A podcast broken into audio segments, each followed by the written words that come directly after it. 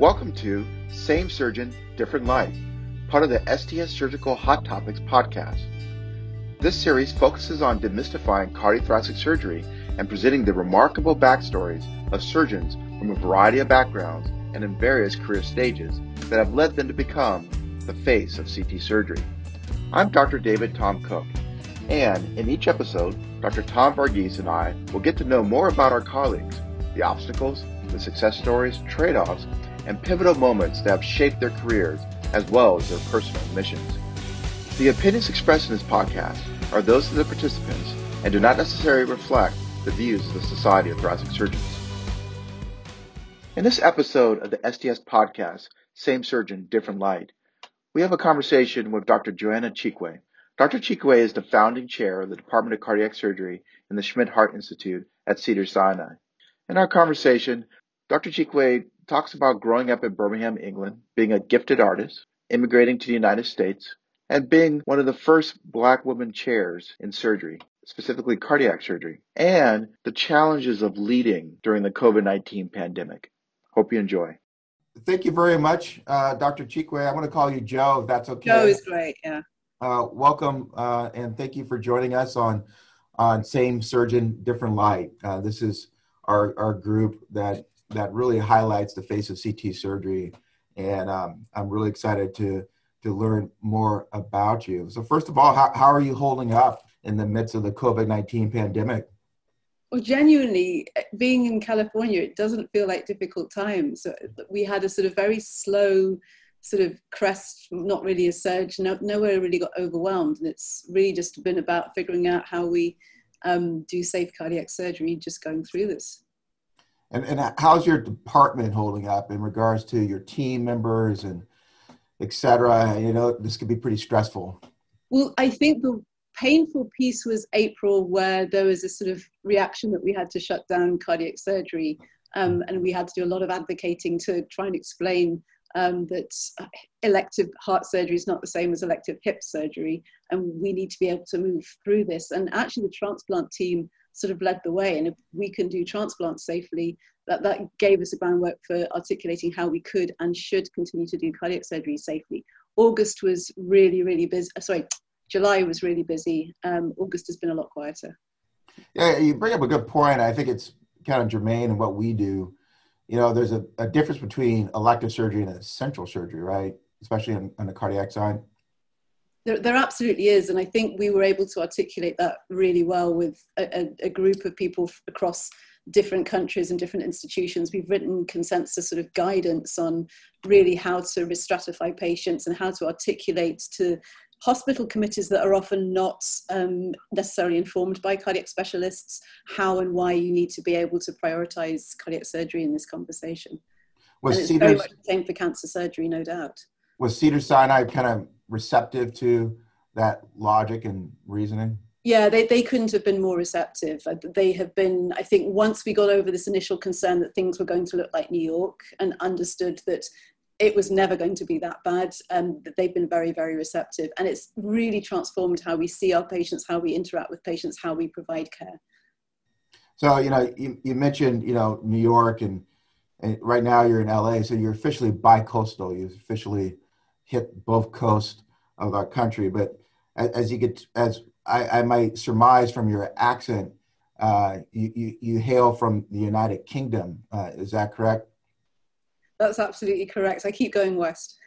So uh, you, you, did your med- medical education. Yeah, I guess keep far west with a big ocean in between. But you did your medical education at, at University of Oxford and and uh, your uh, uh, general surgery training at Cambridge and uh, cardiothoracic training in, in London.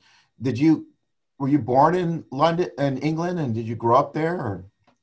Yeah, so I, I was born in England in an area in the 1970s that most English people would have happily driven 50 miles around to avoid.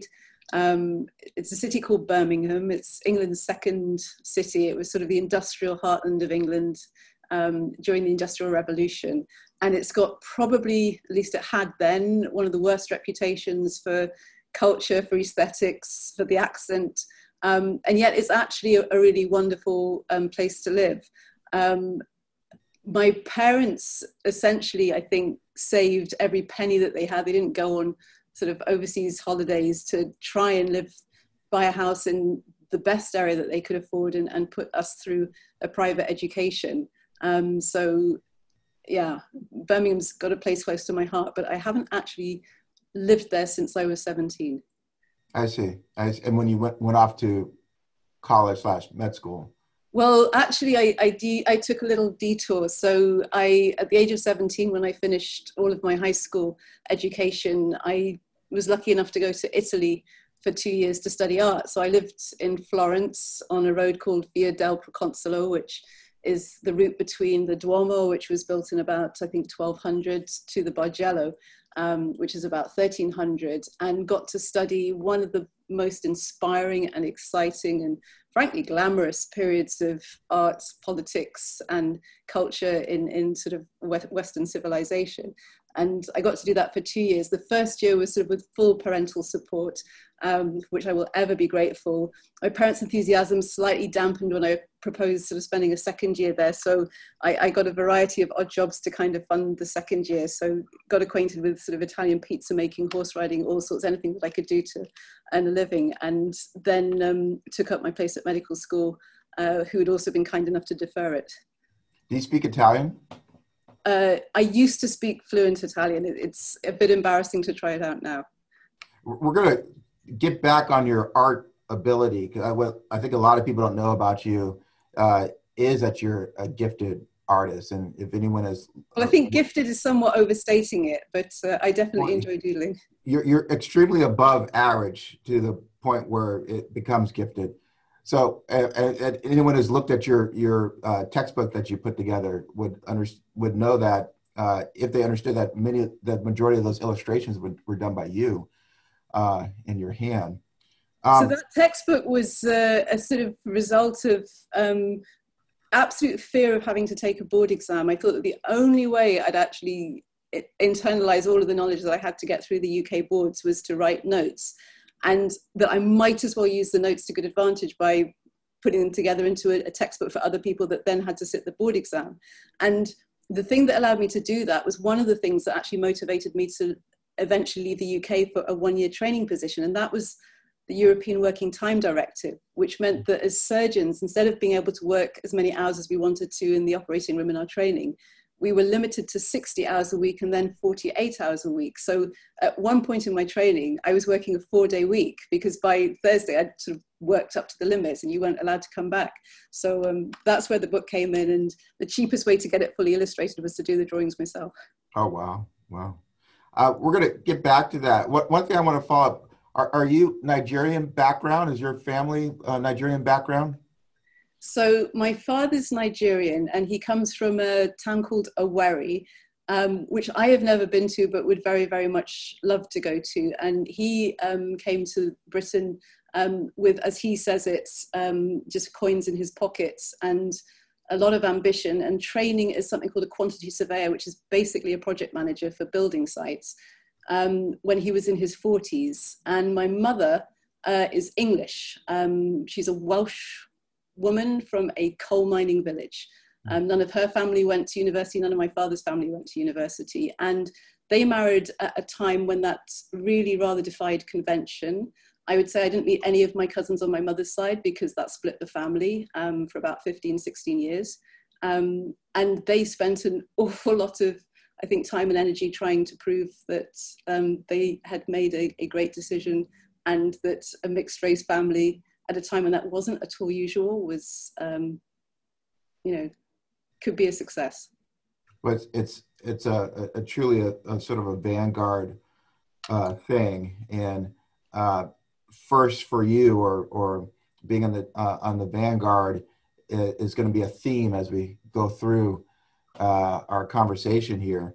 Um, but you know, it's interesting to to find out that the word on the street is that you wanted to be a cardiac surgeon when you were in high school. Oh yeah, well, when I was six, I, we were asked, "What what do you want to do when you grow up?" And that's probably the first time I actually wrote in a school textbook, "I want to be a heart surgeon."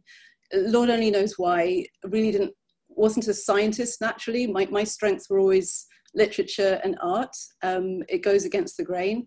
It's definitely involved um, a lot of work to try and get a grasp on the subjects that I needed to. In England, to do medical school, you had to do three sciences plus or minus maths.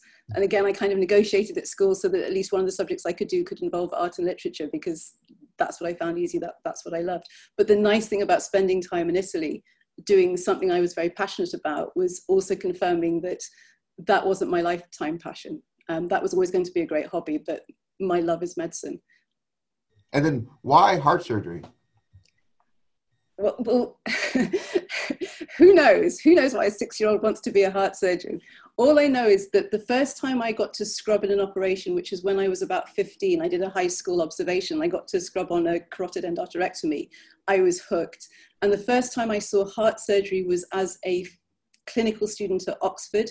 And it was actually David Taggart doing an aortic valve replacement on an eight year old lady that I'd been asked to do a critical appraisal of the literature by Dave Sackett, um, wow. who'd come over from uh, McMaster's. And um, again, just absolutely hooked. And I think nothing that I've encountered um, since then has you know, done anything but confirm my love for cardiac surgery. So it's a genuine privilege to work with and operate on the patients that we get to do with the teams that we get to do. Um, it, it's just it's just a wonderful, wonderful occupation.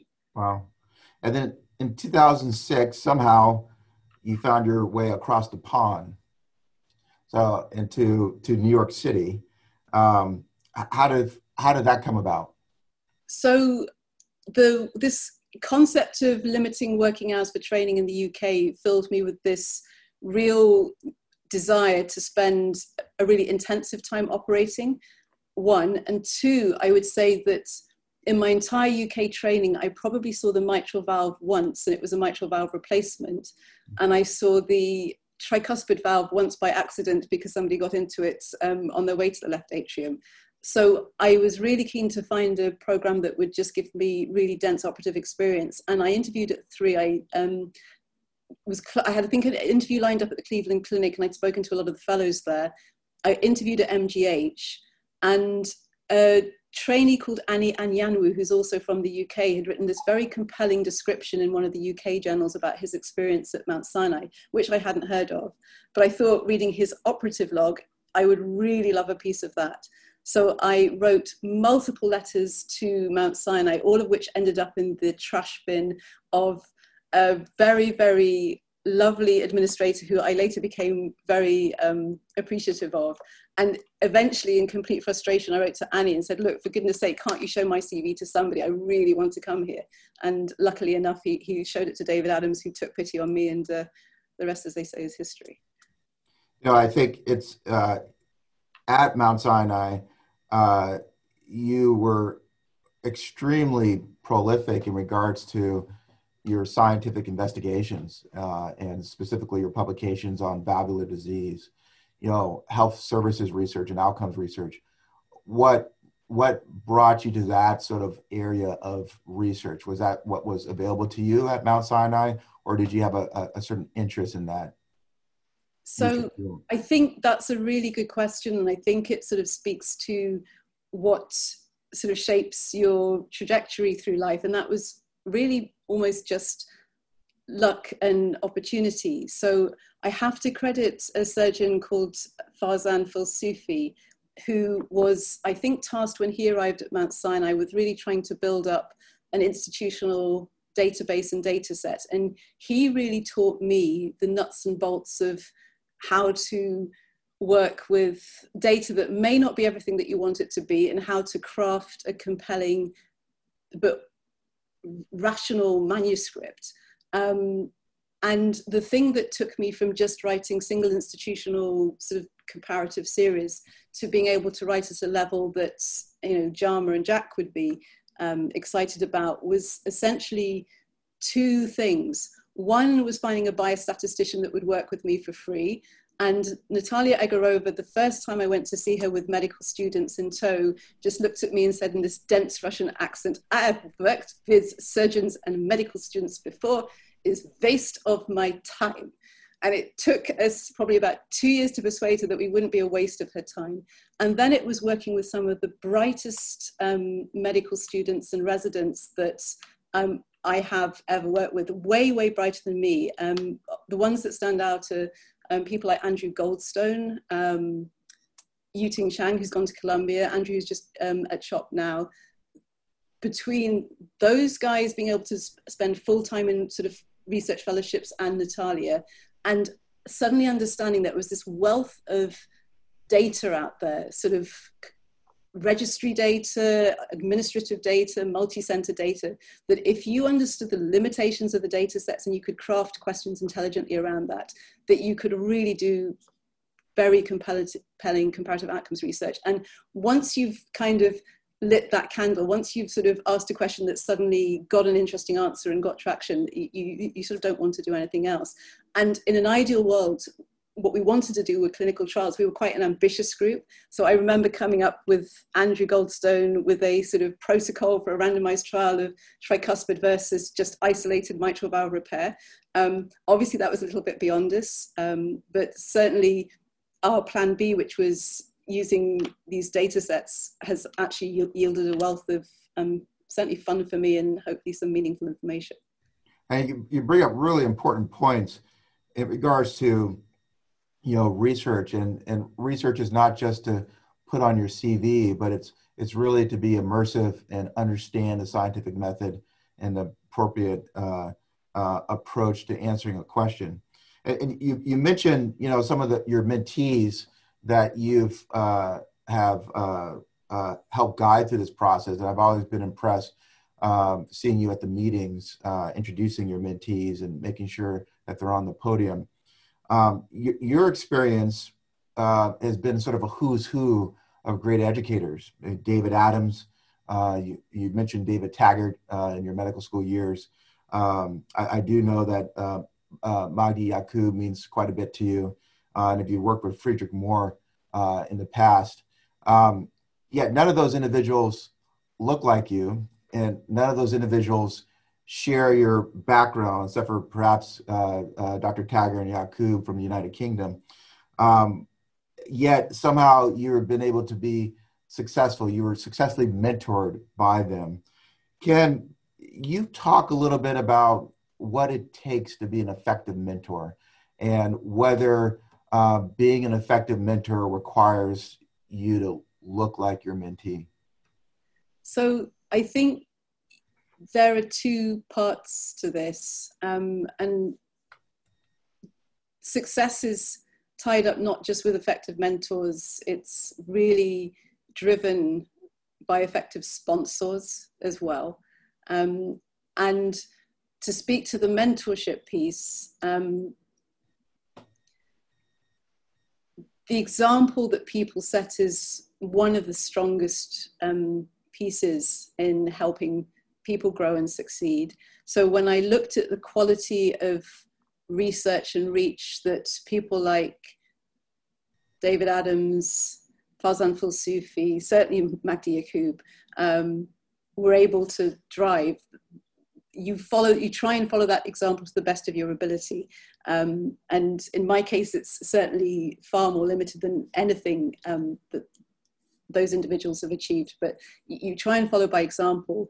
And if you're lucky, you'll find somebody that will actually sit down with you and help you craft work. And I've always felt that the most effective mentor mentee relationships were built around mutual goals and specific projects rather than let's just sit down and have a cup of tea and talk about the world. Like there is a role for that and there is a need for that. But it's been a joy mentoring medical students and residents and junior faculty through really meaningful research onto podiums and then that being the platform for them to get the residency of their dreams or the, the faculty job of their dreams.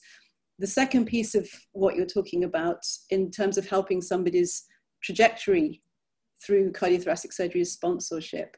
So if there isn't somebody that is willing to give you a chance on the podium, willing to sort of point you in the direction and put you on the editorial board, give you a chance, then all of that mentoring sort of comes to nothing, or at least it takes a much, much longer time for, for things to evolve. So people like Alec Patterson that kind of took a chance on me and let me be a feature editor at Annals, I, I, will always remain incredibly, incredibly grateful for those kinds of opportunities too.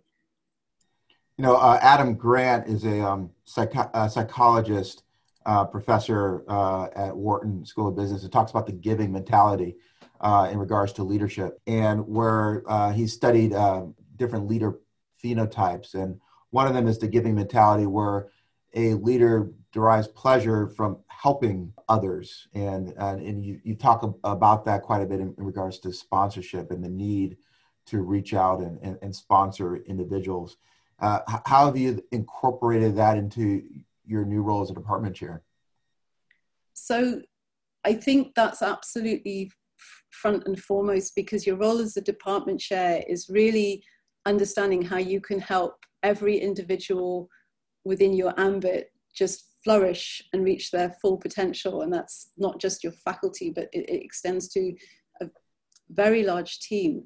And you have to recognize where you have strengths. So, for example, I find it very easy to help somebody with outcomes research or in sort of the mitral space or professionally, and where you need to draw in somebody else that's got strengths that complement yours. Um, that it's absolutely a key part, and it's probably one of the most rewarding pieces of being in a position like that. Yeah, uh, one um, uh, individual once told me that being a department chair can be uh, extremely lonely. It's lonely at the lonely at the top. And you know, looking at your career, you have a first in a lot. You're the first woman faculty at Mount Sinai. You are potentially, I think, the first cardiac surgical department chair black woman in the country. And you have an intersection really of different points of view and perspectives. You're a woman in cardiac surgery, you're a, a person of color, you're an immigrant, do you think about these things? Does it affect your point of view or, or add a layer of stress? Or, or how, have, how have you been able to synthesize uh, all these sort of firsts and, and intersections? So I think that's a fascinating question. And I would say until about six months ago, it's not something I spent time thinking about. And the thing that changed six months ago is really all of the events that have gone on um, that coalesced around Black Lives Matter. And one of the reasons it changed was because when you're in a position of leadership, people, whether you like it or not, look to you to articulate concerns and solutions. And it's very difficult to do that unless you've really resolved some of your inner concerns and aspirations.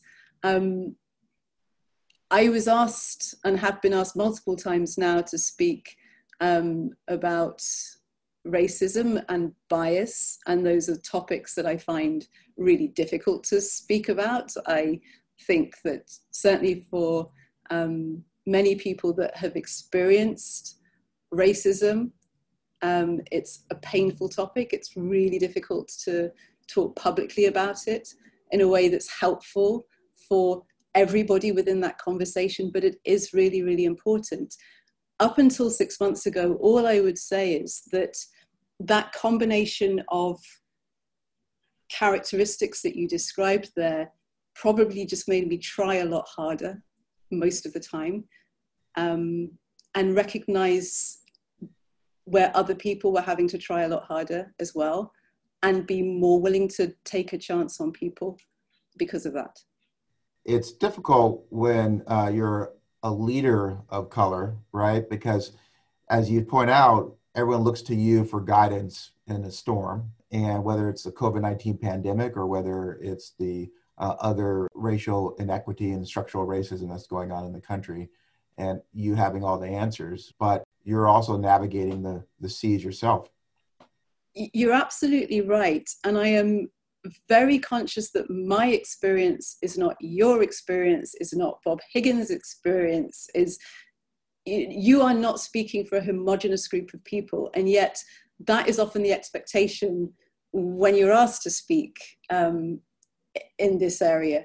So it's, and the other thing is the weight of the importance of it. It is just important to get this right. It is important to articulate concerns for people and try and j- drive change that's going to be meaningful and sustained, um, not just cosmetic and, and short lived. Um, and not for it to be an opportunity cost, not for the focus on this to detract from the focus on equally compelling and important issues. So um, yes, I haven't got a neatly packaged soundbite that I can offer there, um, but it isn't for want of having thought about it long and hard over the last few months. Have, have you found our specialty receptive to someone like you? Well, there's a question. Um, how would I know? I think our specialty is receptive to excellence. I think it's receptive to people that can articulate a goal or a vision. Um, it's receptive to success. And it's very, very natural for us to look at our leaders who are historically have been quite homogenous in appearance and make assumptions about their backgrounds but the value of something like this interview is it really helps you understand that we are not homogenous there is a huge variety of different backgrounds and platforms that people have come from um, to succeed in this field so that would suggest to me that this is a specialty that also is receptive to diversity in its true form. I think, you know, it's very fascinating looking underneath the hood of our leaders and understanding where they're coming from. Uh, and it changes your perspective in terms of decision making, directions, and and and etc. Possibly one of my favorite photos in JTCVS is of Craig Smith in his twenties up a telegraph pole I think mounting wires, it, it, it's we come from very, very different life experiences, all of us, um, and it's very, very refreshing to see that um, most of us weren't born into a suit and a tie. You know, talk about life experiences. You know, you talked about your time in Italy with with your your skill in art. Uh, I called it a, a, gift earlier. Um, and uh, looking at your textbook, it truly is. What are you doing now uh, with your art? Oh, that's the saddest question ever. that's like, what am I doing with like 20 years of musical training? It's it, it's it's a, it, nothing, like zero. Hopefully, in about 10 years, I'll find some time to sort of go back to it. But right now, like my almost my entire life is work and i mean that in the best possible way i i, I i'm in by i i take phone calls at five from europe ATS, whatever, East Coast. I finish here like eight in the morning. I finish here maybe eight in the evening. I go home to a lovely house, but I'm usually zonked and in bed pretty quickly. And the weekend is pretty much all editorial board work, trials work, or writing manuscripts. So where I'm ever going to find time to paint something, I, I don't know. Um, may, maybe in 10 years' time. All right. Well, I, I look forward to your exhibit uh, uh, in in LA uh, with your with your uh, artwork what as we get closer to wrap up here you know you've sort of had the incredible journey in cardiothoracic surgery you know spanning continents spanning coasts. Um, you know your, your original thesis was on transplant and then you made your name for yourself in in restorative uh, uh, surgery for mitral valve and tricuspid valve. You're a skilled educator and been involved with the educational process serving as a program director at one point um, and obviously a mentor and a sponsor. Where are we going as a specialty? Where do you see cardiothoracic surgery uh, 10 years, 20 years from now? So, cardiac surgery, I think, is, um, and I, will speak to that rather than cardiothoracic surgery as, as a whole, um, because the drivers of where we are are so, so different. It clearly, um, the transcatheter space and prevention of cardiovascular disease are both going to impinge hugely um, on what we're doing as professionals. And I think one of the most exciting things for me, um, clinically and sort of academically, has been being involved in the research, um, the trials, and the comparative outcomes work that will hopefully drive how, how we deliver care going forward. Um, it's we're such a technology driven specialty. We've been in a state of maturity where it's just about refining very clearly um, understood procedures for so long that disruptive technology that's now coming through is going to change things, I think, very, very unpredictably. And the wonderful thing about the I-6 programs is that we will be training a generation of surgeons that are pluripotential, that uh, be as facile with a guide wire as they are with a atoproline. Um, super specialization is really going to be a, a, a big aspect of that. Um, I don't think that there is um, anything like the contraction that people tend to talk about. Um, there's a heck of a lot of pathology out there. There's an awful lot of it that's under-recognized, underdiagnosed, and undertreated. And I think we will be um, operating on people for a very long time to come. Yeah, especially uh, as you as this new technology comes in, you you see disease processes that are related to the new technology, and uh, a skilled surgeon is then required to deal with that whole new disease process that we didn't even think about 20 years ago.